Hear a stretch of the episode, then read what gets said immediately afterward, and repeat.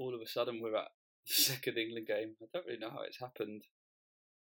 The uh, the rate at which fixtures come up and get played has not dropped off compared to the Premier League season at all. It just hasn't, um, and it feels like you really have to go out of your way to to make time to watch the games.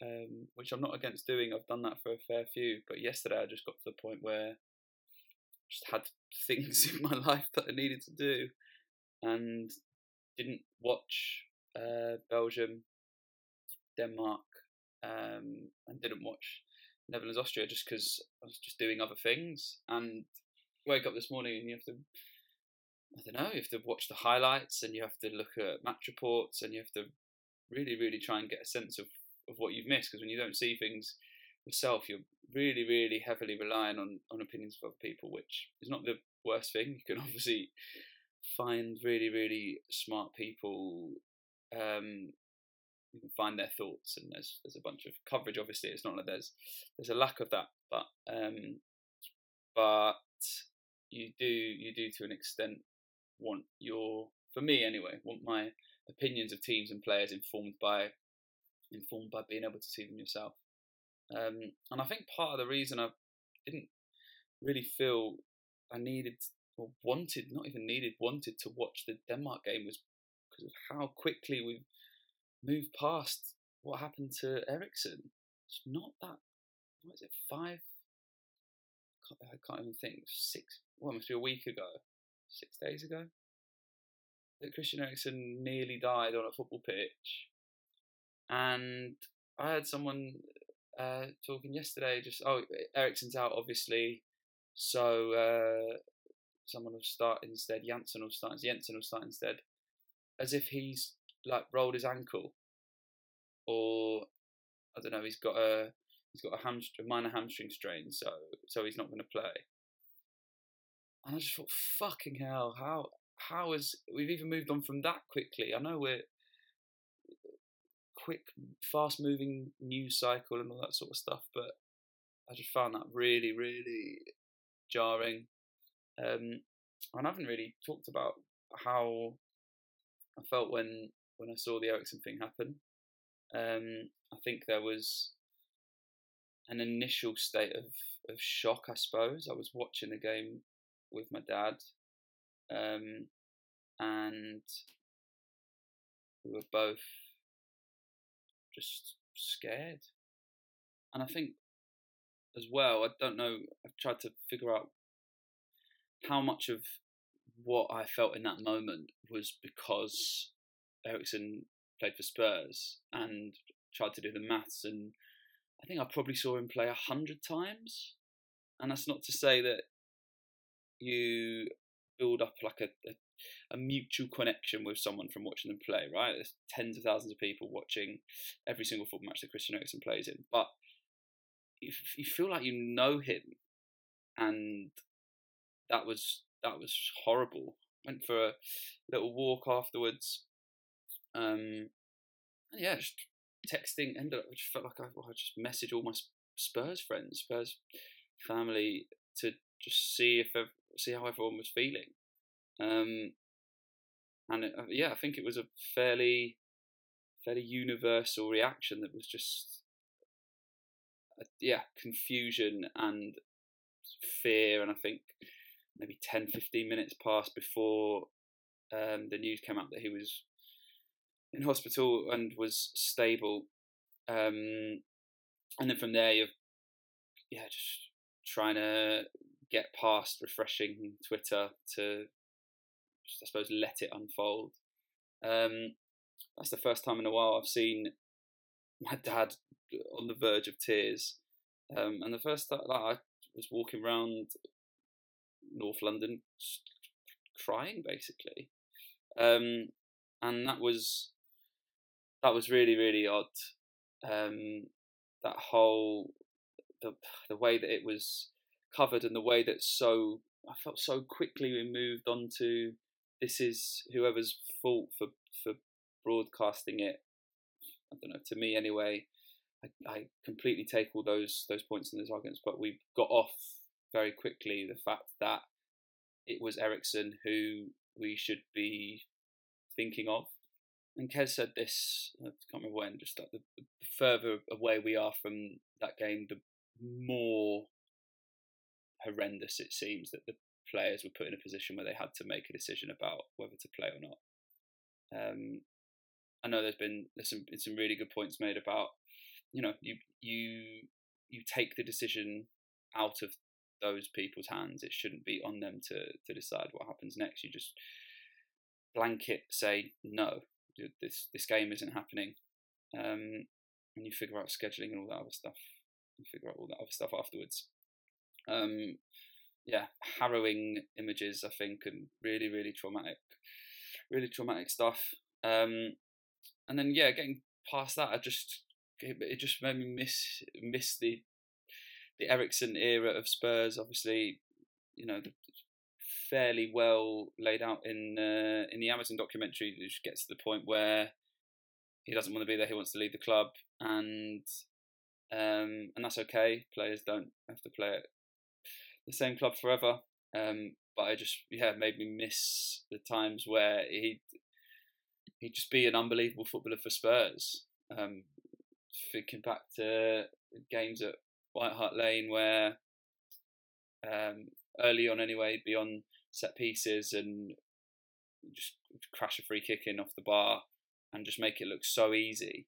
Um, and I think that the training Spurs would call him the magician. He would just do things. He'd be like, "How how does how has he done that? How did he do that?" Um, and yeah, goals in particular that stand out for me are the one away at Chelsea at Stamford Bridge, where he's kind of inside left and just shifts it with the outside of his right foot, opens up and just again just crashes it in off the crossbar.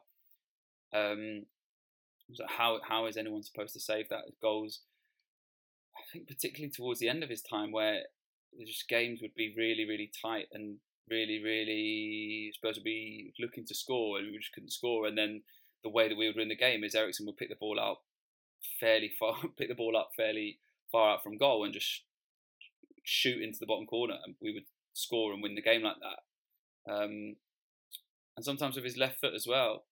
I think you know for for someone who's clearly right-footed, his left foot is probably as good a weak foot as there was and is for for anyone around around the top leagues. Um, and yeah, like the final season we had at White Hart Lane when um, we finished when we finished second that year. The game against Chelsea when Dele Alli scored the two headers, like Christian Eriksen puts in both the crosses, just perfectly weighted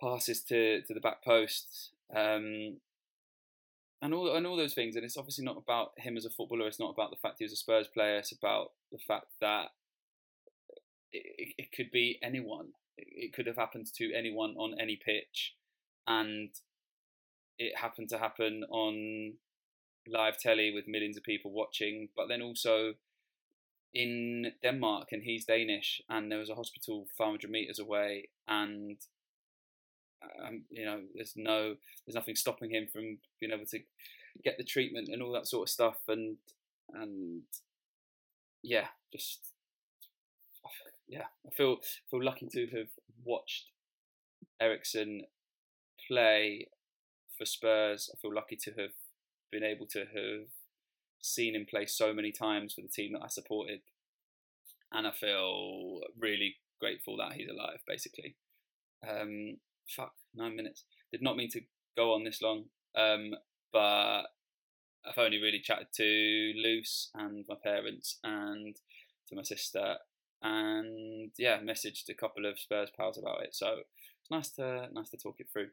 Anyway, this is another Euros pod. No, we are we are what are we 12 hours just under 11 and a half hours out from from england scotland tonight and josh and i go through um, the well we go through the england croatia game a couple of things that that stood out to him think about scotland uh, and where England might be able to take advantage of the fact that they've got better players in, in a number of areas of the pitch.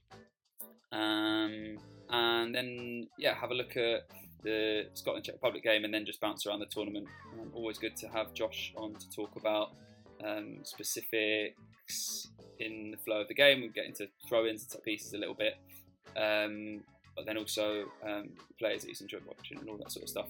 Josh, as always, thank you so so much, and we'll hopefully do this in the latter stages of the tournament once England have, have got through the group and got through a last 16 tie. Um, yeah, enjoy the game, everyone, and uh, I'll catch up with you all soon. After predicting exactly what was going to happen in the Champions League final, Josh Bednash is back. Return. Oh, that's a, definitely a career low for me. got every every single prediction wrong. I was with you. I was just like, yeah, this is. I really thought it was going to happen. Didn't happen. Oh well. Um, you're back for redemption and international. Maybe maybe this is what you needed. Freshen it up with some international football to, to get you yeah. back to your best. Hopefully, yeah. We'll we'll, we'll, we'll see. we'll see how it goes. You've managed to watch every single game pretty much so far. How have you? How in the world have you managed to do that? Um, by prioritizing football above every relationship in my life, like usual. I don't know if it has, has has that much longevity, but I'm going to keep going with it. Yeah, the final's not that far away at this point. I know. Well, to be fair, me, me and my girlfriend booked to go away like June the seventh to the 9th, and I had an absolute panic yesterday when she went, "You know, we're going away during the semi final." I was like, "Oh my god, are we?" I was about to cancel the holiday. Turns out we're going after the semi final and coming back on the day of the final. So I had a real moment where I thought I'm literally going to be in the middle of nowhere when England gets to the final at Wembley. Two things I can take away from that: one, you need to prioritize your relationship more, and two, you're feeling really, really good about England. the, the opposite of both those things is true. I prioritize my relationship a lot, and I don't feel good about England. But okay. in that moment, I just had a real hearty. So yeah. All right then. Um, England Croatia feels like it was about 10 years ago at this point, just because there's so many games. All, all of a sudden, we were on the second round of fixtures. I was like, are there not more teams to play? Um, but Italy were back on again. Um, yeah. England won, England won, Croatia nil. How did you feel? I guess two things. How did you feel watching the game? And after the game, if you've had a chance to look at it back, what were the things that stood out to you? I mean, obviously, always watching an England game is a unique experience because you're with, it's, it's, it's, especially a tournament game. It's like the one moment every two or four years where you're just with all your friends and everyone supports the same team. So you're watching it and you're trying to take away tactical elements or technical elements of it, but you're actually just there for vibes a lot of the time. um, but obviously, I, I, I, you know, I have to watch games with a different eye on it, and I've watched a bit of it back. Um, I think, like, I was speaking to someone yesterday about this, and I think that you know, one of the most pleasing things for me that Southgate has done throughout this whole process is he's moved away from this notion of the England team being like a talent contest and he's created a football team.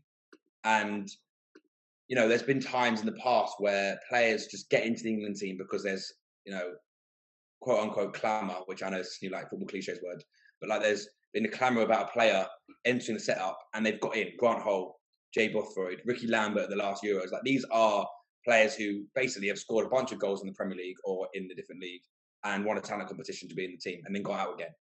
And there's been no longevity with, with obviously with due respect to those players, great players, but they obviously haven't got been in the plans of a manager to be in a long term setup for a tournament. What Southgate's done, what I really, really like, is he's created a team with culture being this key buzzword where he's got every single player believing and caring about the group and created a fantastic environment. I don't know if you watch those little FATV 20 minute. I could watch them all day, mate. Absolutely love them. Highlight of my day. They're unbelievable. Like Mason Mount and Declan Rice, like putting on a suit is just like incredible, incredible viewing. Jordan Henderson doing Saka's tie up last night. Like I shed a tear. Um, so like uh, watching, watching them, everyone seems to just be. Not only is there quite a the culture of the group culturally they're quite similar sort of lads. They're, they're you know they like the same sort of things they've got the same sort of interests they speak in the same sort of way they're the same sort of age. They're just seem like mates going away together and playing football.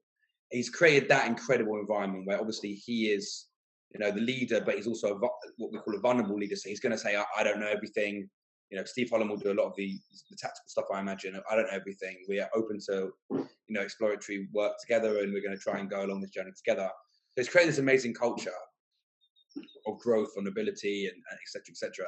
And he's also created a you know a team where he clearly value, values certain players, and he's kept those players in the group no matter what. Like Lingard, I think was a good example where he said Lingard was a million miles away from being in the squad last Christmas at Christmas time, and and to even get back in contention, obviously he had a very good run of form, but he didn't get in the squad, I know, but to get in contention just shows how much he values these certain kind of like players who are his, I suppose, cultural architects who build that, the importance of that culture. Trippier is obviously your key one to that. Sterling's obviously vital.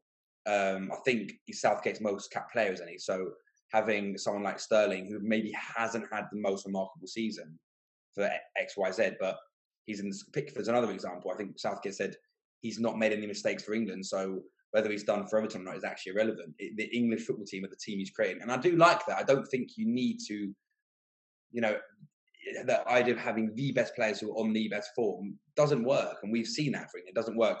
Hodgson put Wayne Rooney at centre mid in 2016, and that just didn't work. You know, you don't you don't need to do that. So I think what he's done is create this really really good environment and a consistent team, and I think the game. It's kind of funny because it's the first game of the tournament, but that game seemed to be like the best benchmark of where they've where they've been trying to get to as a side. You know, playing playing the squad that he believed in, the team that he, that he believed in, the formation that I know a lot of people were saying he was going to play a back five, but he played a back four in the first, in the last in the both the warm up games, and he clearly, you know, kind of fallen in that system since kind of March February time. That's what he was going to go with, and whatever he was hearing people say, or you know, he needs to pick the team that he wants, or not, not what the media or the fans want, which is the most important thing. Picked a really strong team that worked really, really well, and and it was a really good performance. It was a really it was a performance where you, know, you wouldn't look at it and think is as exciting as some England games in the past, but that's not important. In the Croatia game, we were quite open with that five three uh, the Croatia game in the semi final. Sorry, that kind of five three two. We got really opened up on the wings. Uh, quite vulnerable to a lot of crosses into the box, and we and we really suffered in the last twenty five or fifty minutes, and then a bit of extra time. This game it wasn't like that at all. Was, we were really controlled controlled the game in and out possession. I felt um, created one or two good chances, and then the moment matters, they were clinical, and then he just managed the game really well. Didn't bring on Grealish, which I thought was a good marker of I'm in control here, and I'll do what I need to do to win the game. Not that Grealish isn't a fantastic player, which he is, but I don't think he's the best player when you haven't got the ball. I don't think that's a secret. Yeah, yeah, I thought it was a really good performance. I just hope that you know we can carry on now. I, I imagine we'll come we'll come top of the group. I imagine, but now but then we're going to have one of the group of death in this in the next round. So we'll see how it goes. But yeah, it was really pleasing. It's not the group of death; it's the group of fear. It begins with F, and there's probably three good teams that will go through. Like that a lot, yeah, yeah. It's it's it's, it's far from the group of death when like nobody dies. Yeah, the group of I, I, quite like the group of fear. Um, yeah.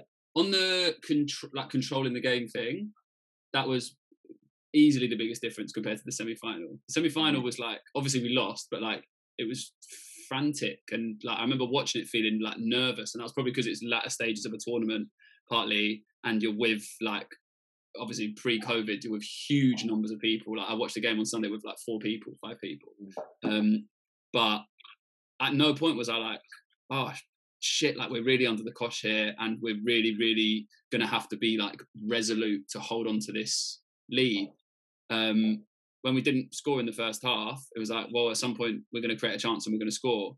And it didn't even it didn't even seem particularly like there was a set way that we were going to score. Do you know what I mean? It felt like there were there were different ways that we could create chances, yeah. which obviously the World Cup was so. I mean, set pieces were such a big part of it for England. Um, but even like even the second goal against Sweden is like a cross that Dele Alli makes the run that he's made for Tottenham a few times to um, to score from, and this time just with that, I guess, yeah, just bit of bit of movement in in the middle of midfield. Like Kalvin Phillips was obviously outstanding, but then like Sterling just being in attacking areas where he could be dangerous. Kane's obviously good at reading what's going on to be able to move around. The passing was good. Walker barely did anything I thought with the ball, but then when it came to finding Phillips for that one pass for the goal, he managed to find him. So it all just sort of came together. Mm. Yeah, I mean, I think the thing, the Sterling, the running behind from Sterling was. I'm glad that he was so effective at that, and you know, there was so much talk in about different players playing behind Kane. I'm I'm more than happy to say I got the Champions League final completely wrong, but mm. with this, I did. I was saying that he'll play those three behind Kane because I feel like the balance there was. I mean, obviously Mount is probably our best player, or up there. Up there, he's up there. I think he's. I think Mount is definitely the last six months has been one of the best players in the Premier League, and I think he's a fantastic player. He's up there for sure. Um, I mean Kane, of course, but I mean Mount was Mount was really really good. You've got what Foden the, the the the attacking down the right, kind of breaking through down the right and penetrating down the left, or creating down the right and finishing down the left. That was clearly a plan. Um, I know um, Michael Cox did a good article on the Athletic about Foden and Phillips rotating and Phillips finding the space that Foden's left and then Sterling penetrating on the left. That's where the goal came from, of course. You need that threat in behind, and, and we spoke about on the last podcast with, with Chelsea, Timo Werner. I think Sterling offered that really well. There wasn't an awful lot of, you know, Phillips and uh, I don't think um, Trippier and Walker were, were attacked an awful lot to leave us exposed on counter attacks. On transition, I thought Walker was really good, which he is for City. Trippier is not naturally going to be going down the side and crossing balls in, so he was playing kind of more of an inside role. And Rice and Phillips, Phillips was fantastic. He he is he was so dynamic going forward. That when we lost the ball, he was always already there to win it back.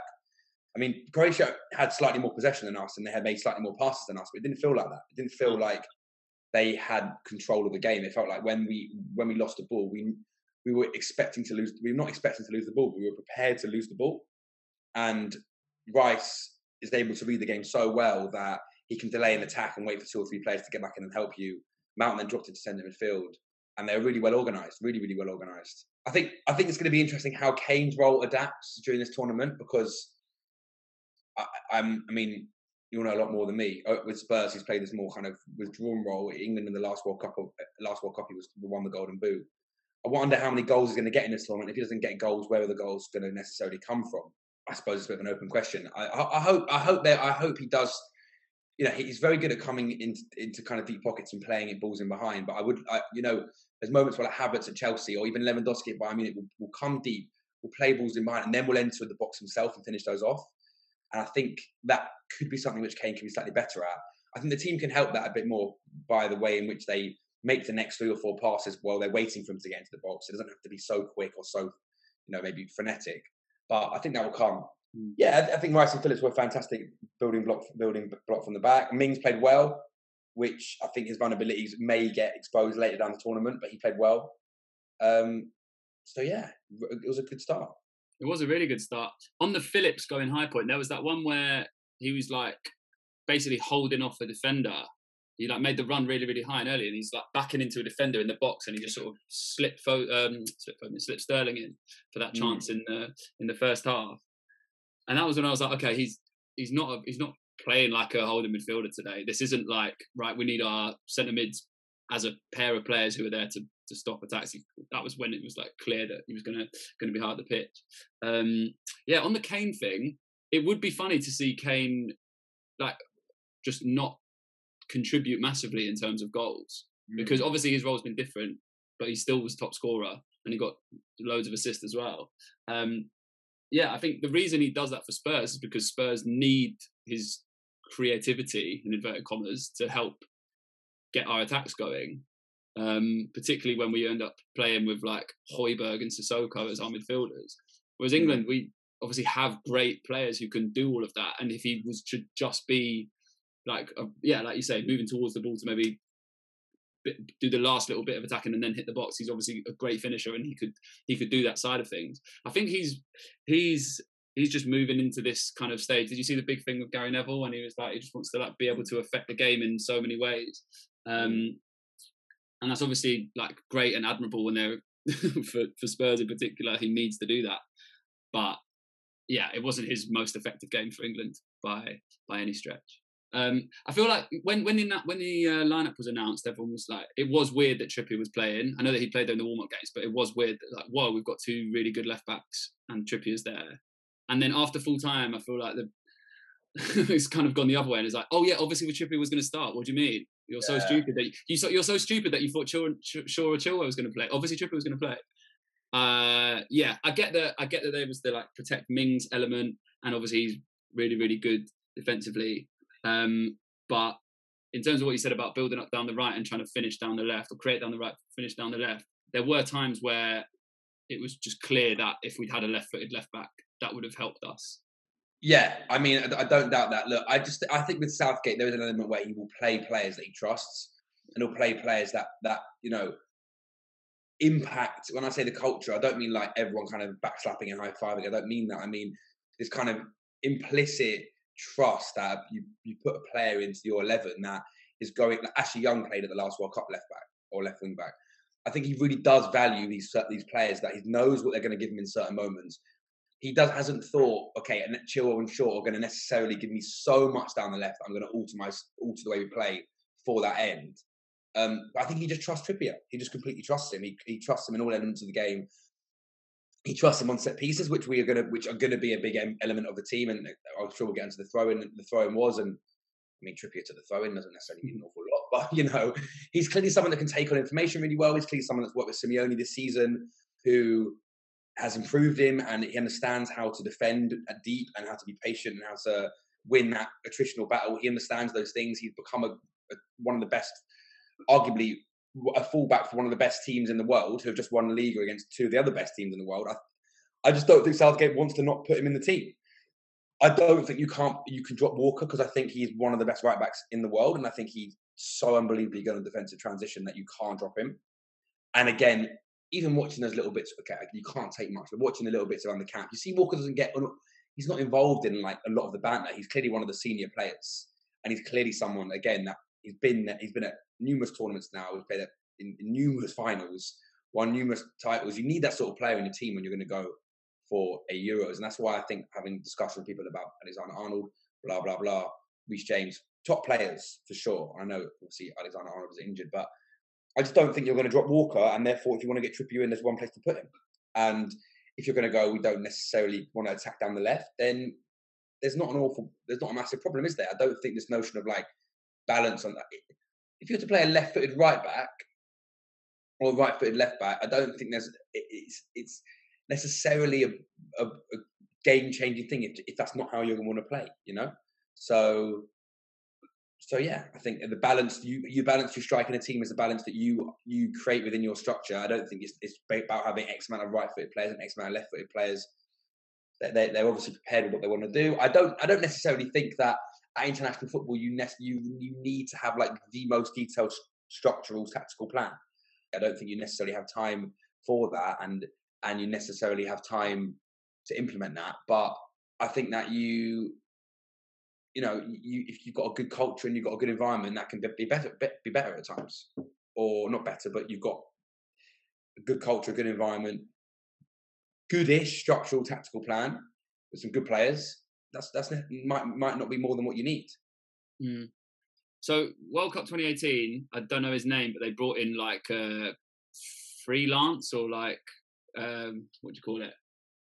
Just a, a guy who's his he's a coach who does attacking set pieces, right? That's like his his thing. I can't remember I can't remember his name. Um, and obviously he had a huge impact, and then they brought him back in for this tournament. So the success that we had on, on, on corners and, and I guess maybe a couple of free kicks um, I said to you, "Oh, did you see the, the setup for the throw-in? Um, that was really good. It was like a basketball inbound play, which it basically was."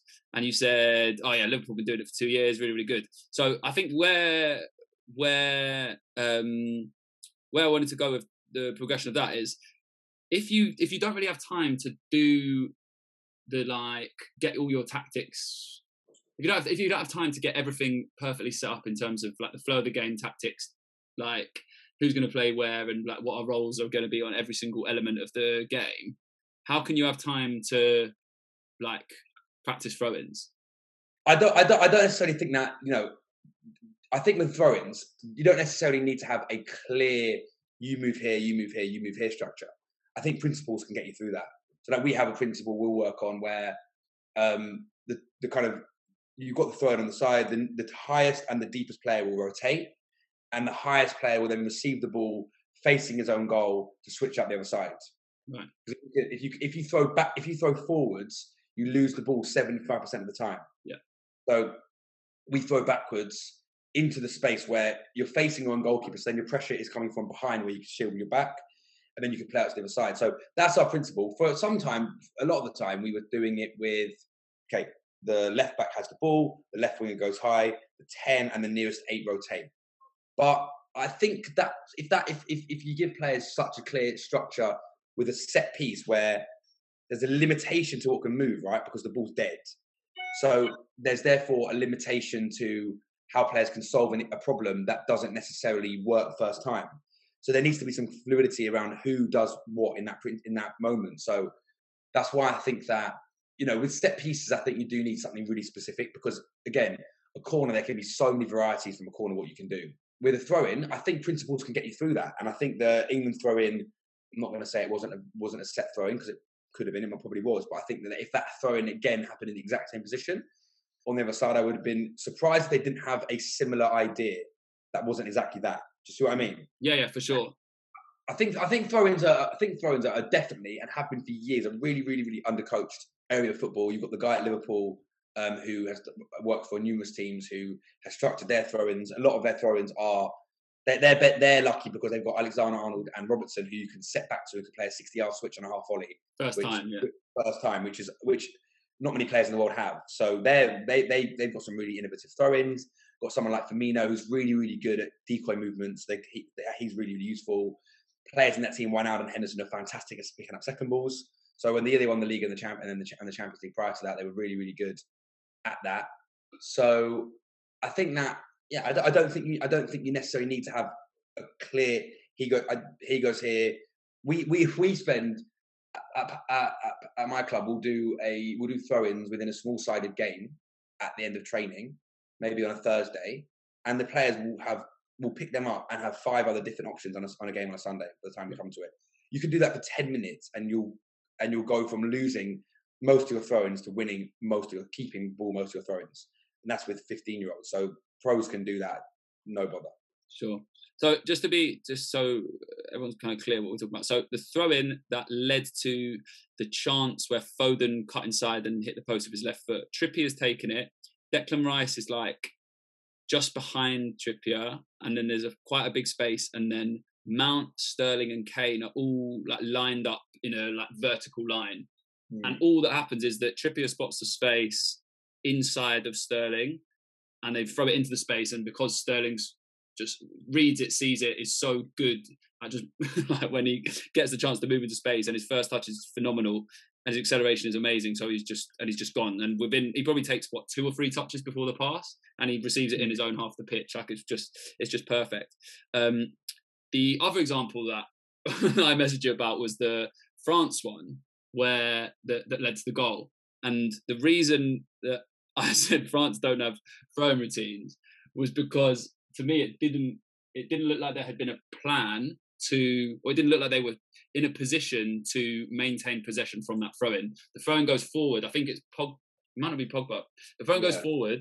They sort of they he he managed to hold the defender off, so he's sort of shielding it. it goes backwards, and then there's like a couple of like bounces. It's a bit messy, and then it drops the Pogba on the half volley, and then he plays an unbelievable pass.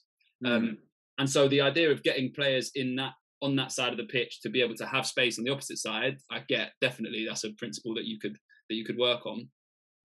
It just didn't look like in terms of yeah having a plan to be able to keep possession when most of the time you throw it forward you lose it. It didn't look like they had that.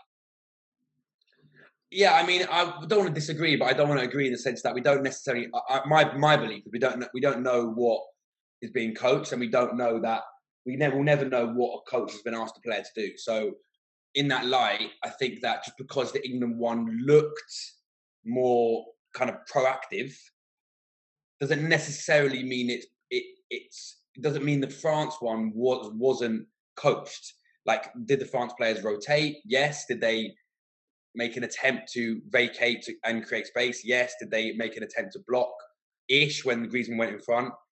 Like you've got some good principles there. I don't think that, and the ball went forward and it worked. And I, again, I'm not trying. I don't want to be outcome based with this analysis and go they scored, therefore it was planned. That's not how I, I believe that football should be seen. But in the same breath, I don't want to say that that was a fluke or that that wasn't what that wasn't worked on because you know throw into such an under underdeveloped area of the game that defensively players walk through them and and they think that they are they've they've, they've or, or offensively players will walk through them. One team you're watching throw-ins won't really be as um, won't really be as kind of desperate to make an option or stop an option as the other team. I think a large part of that is because the ball, there's no kind of time limit on when you can throw the ball. So, like, at some stage, he's going to throw it. So I think players just get, oh, I can't keep following him because I'm going to lose him eventually. Do you know what I mean? So I think you see, you often see when you watch when you watch football throw-ins where you got he's literally stopped there. He stopped. He stopped moving and following his player. He stopped challenging for that ball. In the, whereas in an, in a normal phase of play, there'd be a kind of a duel there and a high intensity a clash. You don't see that in throwing. So I think that because France were kind of jogging through that set piece, doesn't necessarily mean that it wasn't they hadn't ever spoken about it before. Sure. But it doesn't mean they, they had spoken about it before. Do you know what I mean? It's, it's hard Yeah. to analyze. Yeah, yeah. No, that's fair. That's fair. Um, how many of the England players who started against Croatia do you think will start against Scotland? At- least ten. Who, who's the one? I don't know who the one is, but I'd say it's at least ten. I'd say I'd say if anyone's going to come in, like I just don't think he's going to start Grealish because I don't think Grealish does enough for Villa out of possession. So I don't think he's going to start him for England when we when Scotland game's either going to be nil nil or five 0 isn't it? Really? So like, Do you think? I think it, I I just think it could be it could or or it could be a really really really horrible game. I know it's not going to be as hot. To be fair, I think the heat actually played into our hands because we were really calm in possession, and Croatia didn't really press us. So I think that worked. That actually played into our hands. But back to the Scotland game, I I, I don't know. I just I just I just don't think he's going to play. Going to start Grealish. I think if we beat Scotland, Grealish could start against the Czech Republic. But in this game, I think he's got his trusted lieutenants, and I think that they're all going to start. I think that maybe maybe he starts a left back, maybe he starts Rashford, but I just don't. I can't. I can't see him changing anyone. Mm. I don't. I don't know why you would. I don't really know why you would. I mean, other than fitness and injury, I know Maguire said he's he's available. It was very Sunday League, that wasn't it? Maguire saying, "I'm I'm here, boss." It's like, what? You've not played. You've had an ankle ligament injury, and you're not going to play in very early-ish, you'd say, second round. But even then, throwing him in for that is that being his first game out of a boot, it's a bit of a risk, isn't it? So that was quite funny. But anyway, I just, I just, I just don't think he's going to change anyone. I don't think he needs to, really. For me, Mm. Yeah. Okay. When you say it could be nil nil, it could be five 0 it could be a horrible game. What could lead to any of those score lines or that type of game? well, I think England have much better players than Scotland. Okay. the- So England have way better players, and they just managed to get those players in positions where they can score, create chances, and score goals. for sure. Yeah, I think. I mean, I think. I think England. I think look, I'm watching the Scot- Scotland Czech Republic game. They're gonna. They, they're probably gonna create some chances from long balls and second balls, and they, they create a few chances against Czech Republic. And um, I think that they're they're gonna be. They're gonna. They're gonna. They will be able to cause some threat through that. Um, I know Che Adams. A lot of Scotland journal pundits were saying that Che Adams should have started in the Czech Republic game. If Che Adams starts with Dyke, um, Lyndon Dykes. I think they've they've got you know a threat to hold, a threat to run in behind. You know, John McGinn's a good player and he'll find good pockets. I think um, Armstrong's a good player; he'll find good pockets. But I think that so so they they they could be a threat in those ways. I think that we're going to be a threat because their their centre backs aren't the most mobile. When when they their full backs press their wing backs press quite high, and then their centre back goes quite high, and then runners in behind. I think will potentially kill them. Uh, Grant Hanley is not my favourite player in the world, and I don't think that they're going to have. I think Kane in the role that we just discussed. I think this is where it could be a game for Grealish because it, uh, going against what I said, it could be a game for Grealish to come on because if he can occupy the spaces in between their back three and their midfield three and draw centre backs out of position to have runners in behind, I think you could get some joy there. That's where Kane can come into his own. That's where the Foden and Phillips rotation will work really well there. If they can get Robertson to press Walker and and invite that by almost Walker kind of, I know Walker's not going to necessarily go super high and then get into a collision, but maybe to stand start a bit higher, play some set passes, get Robertson to press him, and then you've got the left centre back versus Foden pulling out and then someone in behind. That could work really well. Um, so I think we I think we're going to create a lot of chances against them. Um, I think we can press them really well. I think if our wingers if our wingers press their centre backs and show inside, blocking any passes to their their wing backs, and then got a three three v three in the centre, and Rice and um, Phillips will be good at that. Phillips, Uh, sorry, just quickly on that. There were times in the Croatia game where Phillips was just like, I've played murder ball for however many years. This is, Yeah. you know what I mean? He was just jumping into things and just winning the ball. And he's like, oh, get up, you're pathetic. Bielsa would never call that a foul. That was the vibe I was getting from him. Yeah, I, I, I yeah, I, I, don't think I don't I don't love McTominay receiving kind of with his body closed from the three centre backs. I don't think he's the most dynamic centre midfielder. I know he's had a great season. He's not for he's not one massive for me massively in, in terms of. I know he moved, he moved to centre back. To be honest with you, I, I, you might know more than me, but Hendry went off. Um, but I thought he was playing looked their one of their best players at right centre half. Um, I don't know if he went off with an injury, I, I, but I, I did. I haven't read that he is injured. I mean, if, if Tierney plays, it's a different, potentially a different story with that with the left centre back. But I don't know if Tierney's going to play. He said he's 50-50. 50-50 for Tierney probably means 70-30 because he play in anything. Um, you got Cooper and Hanley on that maybe centre left left left um, channel. I think they're going to create numerous opportunities by drawing them forward like we did against Croatia and then penetrating down the down the left side. But in the same breath, it's like one of that. It's like that old cliche, isn't it? You can't uh, form goes out the window with a derby. I don't think that's true, but I think Scotland are going to create chances, but it's going to be at Wembley, and there's going to be one of the biggest matches that both teams have played in, in years. Mm. And without without disrespect to Scotland, definitely one of the biggest games they played in years. So yeah, I think that they're going to create create opportunities. Um, and that's why it could be nil nil. That's why it could be one nil to them. But I genuinely think we'll create a hatful. Okay. To, to to think about a couple of those things, then, if we want to try and get Robertson, invite Robertson to come a little bit higher, I mean, um, rather than having Walker do those things, wouldn't it be better to put Trippier on that side, have some have Shaw maybe be a little bit lower, a bit more central when when that's going on. So leave Walker out, play Trippier right back, play Shaw left back. I just I, I, am just never leaving Walker at my eleven because I think he's just so. I think Walker's going to be Walker. If you lose the ball, Walker will win it back for you. Yeah, and I think. Agree. I think, yeah, go on. No, I agree. I, there were t- his passing in the Croatia game was not good. Everything without the ball was phenomenal. And I feel like if this is a game we're going to have more of the ball, then why not have someone who's better at passing to be able to do the passing? I don't think you necessarily need to have a player that's really, really good at passing to invite pressure from Robertson. So I think you could have a player I think you, you could even, which England have done before, go when you're building up. You could go centre back, centre back, and then drop Rice into like kind of the right half space, inside channel, whatever you want to call it, position. And then you've got two on that side. You've got then got Rice, and then you've got a right back. So you Robertson almost like has to go there. Yeah. Um, if you if you if Rice and Walker move past the ball together, and Rice goes closer to Walker and pass the ball, you don't necessarily have to have a player that's going to then make a fantastic pass or going to then be able to beat Robertson. I think you need to invite Robertson to press a bit higher because if Robertson presses a bit higher and then you can spin in behind, that's where we can threaten from. I think with Walker, you know, for, for me, looking at an international player and going, he made and, and saying he he passed the ball off the pitch a few times, which he did, and which is not good.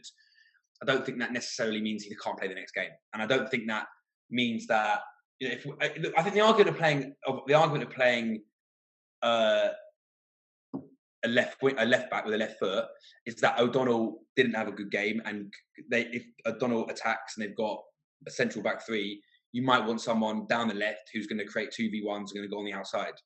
I think that could be an argument for playing a left-footed left back, but I, I, I wouldn't say that Walker couldn't do a task which required him to invite pressure from Robertson, yeah. offload the ball, penetrating behind. It's not. It's not. It's not a big enough thing to warrant the change. Yeah. No, I get not that. Me, no, I get that. Me.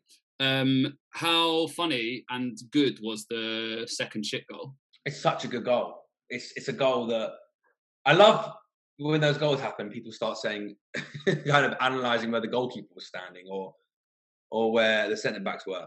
I think, to be fair, having said that, Scotland on transition, both when they lose the ball and when they've just won the ball, I don't think they were very good. So I think when when we lose the ball against Scotland, uh, Czech Republic were really really good at counter pressing. They were really aggressive and really quick to that first first ball, and Scotland weren't great at making those three four passes to get out of pressure. They got caught a bit. They made the bad maybe a bad touch or a bad pass, and I think if we can get really really squeeze the ball after we've won it Scotland could be disorganised. Likewise, when we when Scotland were defending balls that they'd, you know, just lost and they were trying to defend a counter attack. They weren't the best. Handy was a bit far off from that goal. If Handy's a bit nearish, if he's a bit near Schick, then maybe he doesn't get shot. But then again, it's it's a goal that you see once in a tournament at very best. So yeah, it's unbelievable finish. Do you want to know what's really funny? Go on. Thomas Soucek got an assist for that. Did he? The ball gets kicked and he blocks it, and it then Schick hits it first time and he got an assist. And Rafa Yeah. Silva, I said this in the intro to the one I did with Yas yesterday. Rafa Silva came off the bench for Portugal, doesn't get an assist for the first one where it's a deflection, and wins the penalty, doesn't get an assist for that, and then gets the actual third assist for Ronaldo's second one. What are you? What's this on? What's who's doing these? Uh, that's on well BBC. Maybe BBC don't. Well, because on the Euro, I, I'm doing Euros fantasy football, and you, and you get points for winning a penalty. Okay, And I don't think Soucek got an assist for me for that. okay. Gutted. Maybe Did you did. You had Soucek in, yeah. I had Soucek in. You like him? Well, I've had an absolute mare. I took out Bale before the game yesterday, so that was no. You got two. You got two assists he got two assists. Yeah. and missed the penalty. Just I love. I just love what Aaron Ramsey gives a team. He just runs in behind. You know, I'm obsessed with running in behind. runs in behind all day, and and um, Bale's ability to find him just fantastic. It was, yeah, I mean, I didn't. Like I said, I watched the. I was driving to training, so I didn't see the game. But um, just what Ramsey can give a team just makes me absolutely distraught that Arsenal didn't, didn't give him a But new the, re- contract. but the reason it was the wages, right? It was the wages that he was going to get offered. the whole thing was just a debacle. Like he, I think he, he wanted less than Ozil, but they didn't want to give him a new contract, and he he was our best player for three years.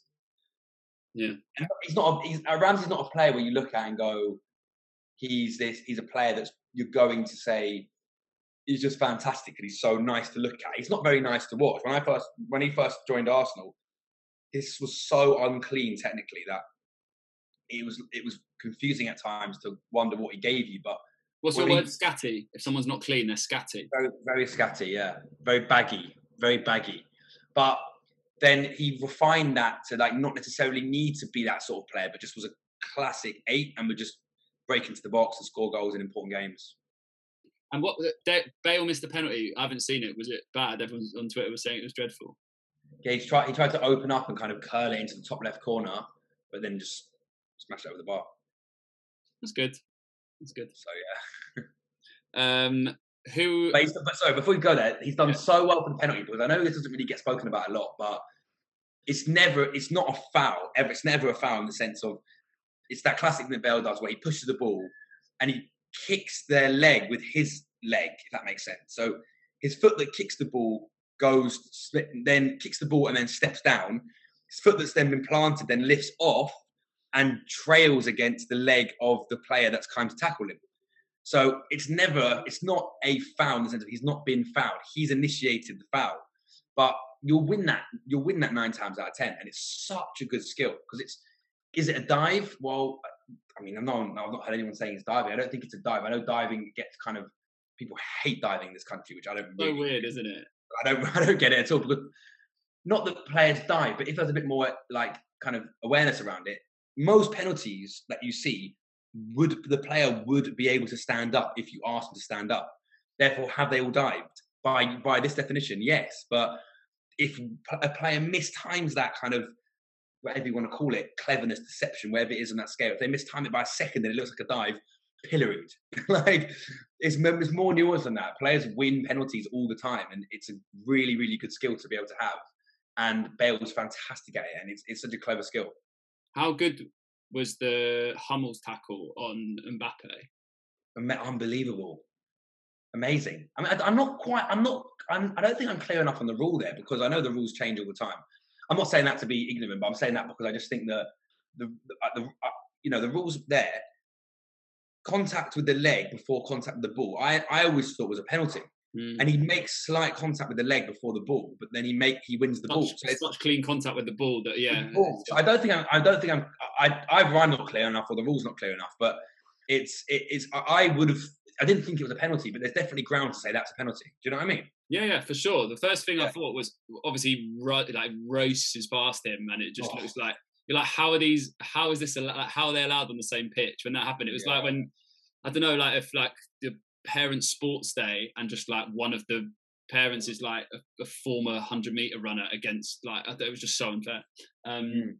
but but yeah um yeah i mean he obviously did so so well to get back um what's been your favorite game of the tournament so far Um, I really enjoyed the game last night. In a sense, I just think Italy are a really nice team to watch. Um, I enjoyed the Spain game because they're nice to watch, and I think Sweden did really well against them. Um, it's been it's been an interesting talk because there hasn't been like kind of like a a a style to kind of define the whole tournament. I know that I remember it was at the 2014 World Cup where there were just loads and loads of goals, and everyone was like, "This is a tournament. There's loads and loads of goals." And there's been tournaments before that have been really kind of cagey. This is this is, hasn't had like a distinctive style. I think obviously the year we the year and a bit we've had is is shows that you know it's players have been affected in so many different ways that it's kind of down to its raw elements of football now. There's no like kind of joined up way that the na- the continent are playing after what's happened over the last year and a bit. Um, Portugal, I, again, I loved watching that because it's, it was such a classic Ronaldo game where nothing happens and Ronaldo scores two goals and celebrates them both like he's just won the World Cup. I love it. He's such a good, good at celebrating goals. But back to my first one, Italy. I, lo- I really think Italy looked really, really good. I, I know pundits last night after the game said they're going to come unstuck on against a good team. Vieira said that right? Pardon? Did Vieira say that Yeah, Neville said it as well. I don't know. I don't know if they are. I don't. I don't necessarily know that they're gonna come unstuck against a good team. They're. They're. I'm just saying now who they who who they would play if they win their group. josh is looking at his wall chart by the way for anyone They play um, the runner-up in Group C in the next round, so they'll probably get through that game because that's going to be you think Ukraine or Austria. So they'll probably get into the quarterfinals. Um, and I just think that they're they look like the team that are the best structured team in the tournament with it, with and without the ball. They're really good, and what I love, and Man City are really good at is defensively. They're not um, locked on too early, so they're pressing. They're they're very measured about when they kind of when they pounce. So they're half and half. They're near players, and then when they find that key moment, I know we coach triggers at, at all levels of kind of academy football, heavy touch and um, slow pass, bat, bat, touch that goes high in the air, facing their own goal, those sorts of things. When when when it, I mean they've probably got more complex ones than those. When the triggers arise, they're all out, hunt it. One, two players go to the ball, and it means that they don't have to run at 80 miles an hour in in hot weather the whole time, but they will put they'll put pressure, force back, put pressure, force back, and then squeeze really aggressively when they goes when there's an opportunity to win the ball. In possession, they're really good at. Again, I think it's again this is what I like about them. They're quite principled rather than really positionally um, overly struck, overly not structured, but overly um, rigid positionally. They'll go from having a building with a back four to building with a back three. Jorginho at points was playing as a pivot with Locatelli in really good positions as an eight, and then sometimes Jorginho would go a lot higher, and then Berardi would drop down. But they're filling the right spaces at the right times, and they're linking really well. The goal I felt was a really good example of Berardi stayed really high. They managed to get into Locatelli, fantastic pass out to Berardi first time, and they're penetrating really well. I wonder if against the top teams they'll be able to score enough goals because um, I don't. I, I know Immobile is, is a, has scored numerous goals, but I don't. From every time I've watched him, I don't absolutely love him. I don't think he is. I don't think he's top, top, top level. Insigne is so small that he really struggles in one v ones. Like uh, when it's really tight. He's good one v one to get a shot, but when there's when players crowd him in the box, he's not the best at holding the ball and manage to fashion the chance. And Berardi, I didn't feel was did look the most clinical. So I wonder if they're going to struggle against top top teams to break them down. But they look the most structured team I've seen. They look the most well organized team I've seen um, so far. So yeah, I really I really enjoy watching Italy. To answer your question, Okay. And any players n- not playing for Italy who you've enjoyed? um, well obviously the um, Yorkshire Pirlo goes without saying. Uh, I think Why is Lukaku's it Pirlo? Why is it Pirlo? I know he doesn't play anything like Pirlo. But like, I not. don't- I mean, I, like in my head, Pirlo. The, the iteration of Pirlo that is most memorable for me is the like deep, deeper one. I know he didn't always play there. Like he had periods where he was more, you know, basically as a number ten. But he just it's not how he that's not how he is at all. No, no, no. Yeah, it's very strange. He's not, he's, he's not really a Paolo sort of type player, but um, I think the player that impressed me the most was, was Lukaku. Probably so good. um, his finishing is is is unbelievable. Like the his second goal, ball slid down the right. He doesn't even look at the goalkeeper and passes it in near post, but with power. Like low, that, that's a problem. That's a finish. I would say that you would take after touching the ball. You'd look to the left, check the keeper goes that way, then slide it in near post. Just passes it first time, which again is probably clever because the goalkeeper is setting himself to dive across himself. So probably clever to do. But his finishing is is fantastic. So Lukaku's would have been the player that I've enjoyed just in that regard, watching the most. Um, I'm looking forward to the second round of games to see some more players. Yeah, yeah. I, I put Rupert and I did a like players you're most looking forward to seeing 11 and Lukaku was my striker and I feel mm. vindicated by that first performance also in the, the final friendly against Croatia he was he was so good yeah he was good so good I, it's so you know the Foden touch against Croatia where it's really really long and he brings it down and holds it up and just like everyone else yeah, yeah, yeah, yeah, yeah. Lukaku can do that. And he's bigger and like yeah. physically has the fit like yeah he's he's so impressive so so impressive. Yeah against croatia in that final friendly game there was one where it came up to him and he brought it on his he like just brought it down and turned within like half a second and smashed the shot against the bar. Yeah. like, how how are you supposed to defend that? Like what are you supposed to do? Definitely he's yeah i also like uh, what i like about him is he, he's he kind of when he left man united it's always it's almost like oh Lukaku's done now no. He had an unbelievable season at Inter, and he so seems so resilient. He, he we knew about Lukaku when he was 16, scoring for Anderlecht. So he's now really mature, and he's seemingly got a lot of really high quality football in him.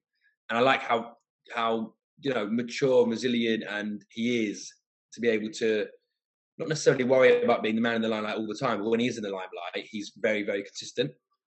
Um, 28. Amazing. So he's got what at least got, four yeah. or five years. He's, he's hitting peak now, really, isn't it? He's already played for Chelsea, Man United, Inter, top mm. teams. So, um, yeah, I, I went, again also to say watching France with Benzema, Griezmann, and Mbappe, I find it just amazing. Like, watching Mbappe just reminds me of Thierry Henry so much that it's just so pleasing to watch. I love watching him. He's just absolutely fantastic to watch. I, I, I, I know that that he, everyone who watches a lot more PSG than I do says that he's going to be whether he touches Messi and Ronaldo statistically is probably very unlikely, but in terms of quality, is might he, he'll be the next the next best player in the world for the numerous years. I, I, don't, I don't I, I, mean I don't know, but he's just like so nice. He's just so nice to watch. He's so kind of aesthetically pleasing, you know. Um, so smooth with the ball and he's so good one v one and he's so clinical finishing and it felt like they had to allow the one that was offside. It just felt like they should have allowed it because he's so patient. Yeah, I know. I mean, just like the number of players, particularly. I mean, he's Mbappe's 22, which is, I mean, it's just outrageous. But the number of players who get into that position and maybe do one feint and then shot. Yeah. Like, see the defender coming towards them, and then there's another defender who's going to put a block in. So they're thinking, oh, I've got to get this shot off quickly. Just so patient, just like check, wait, check, wait, shift, then he shoots. Mm. Like, it was just amazing, amazing. Um, aesthetically, I still think Thiago Alcantara is unparalleled. He does this. He makes the smallest thing look like poetry, like gorgeous, gorgeous. Like the way he, like the ball come into him and he just like does like a little sole roll to change direction and just like fizz it out to the other side of the pitch and he makes it look like the best thing ever. That's the sort of thing yeah, like when Modric, when Modric was at Spurs and he would do something really small, he would like pass the ball backwards. They would like, class, that is class. Yeah, yeah, yeah. It's something we speak about a lot actually academy, like how how beneficial controlling the ball on the sole of your foot is. And he's someone that does it more than anyone I've seen. Control it on his sole to shift. I mean, that I think that it helps because he's he's often in a lot of space, so it helps manipulate the ball. Um, yeah, he does. He does do that again. How how effective he is, uh, yet yet to be seen. I don't think. I think there's elements where he's probably hindered Liverpool this season. Um, I think maybe it's a, it might be a lazy argument in some court, in some quarters, but I do think he's not the most effective, especially on defensive transition, and he's not the mo he's not the quickest with his passing, so he like loses moments of penetration when they're like a split second to make a pass. He loses that moment by touching it and kind of whatever he might be doing. Um, but he's beautiful to watch. Yeah. Um, so we're recording on Thursday 17th. So games today: Ukraine, North Macedonia. You going to watch that? I'm actually going to watch that. Yeah. Okay. Uh, Dem- Denmark, Belgium. I can't watch that because I'm eating Carl. Five o'clock, Denmark, Belgium. I'm definitely going to watch that, and then Netherlands, Austria tonight. I'm going to watch. um, which would be good games. Netherlands are weird. They're really weird. I know Van Dijk's obviously an enormous miss, but it didn't. At no point in my head did I think he was going to be part of the team, and I really doubt they did either. Um, Yeah. And yeah, they just look so like how you can't go two 0 up and then just I don't know. Yeah, they're just so so open. Carl Anka on Twitter said the game was drunk, and he was that is the best way to describe it. It was just so Yeah. it was so chaotic. Um, and then Friday, big day, Sweden, Slovakia. I, I'm, I'll be coaching. I can't watch that. Croatia, Czech Republic, and then England, Scotland. That's going to be a big day tomorrow. yeah, can't wait. Um, cool. Thank you very much, Josh. Appreciate it. Some Good, uh, mate. some good some good bits in there for sure. And uh, I'm sure we'll do this as we get into the latter stages. Once we once you filled in your wall chart for the quarterfinals, maybe we'll do it again. Great, can't wait. right, take care. Cheers, mate.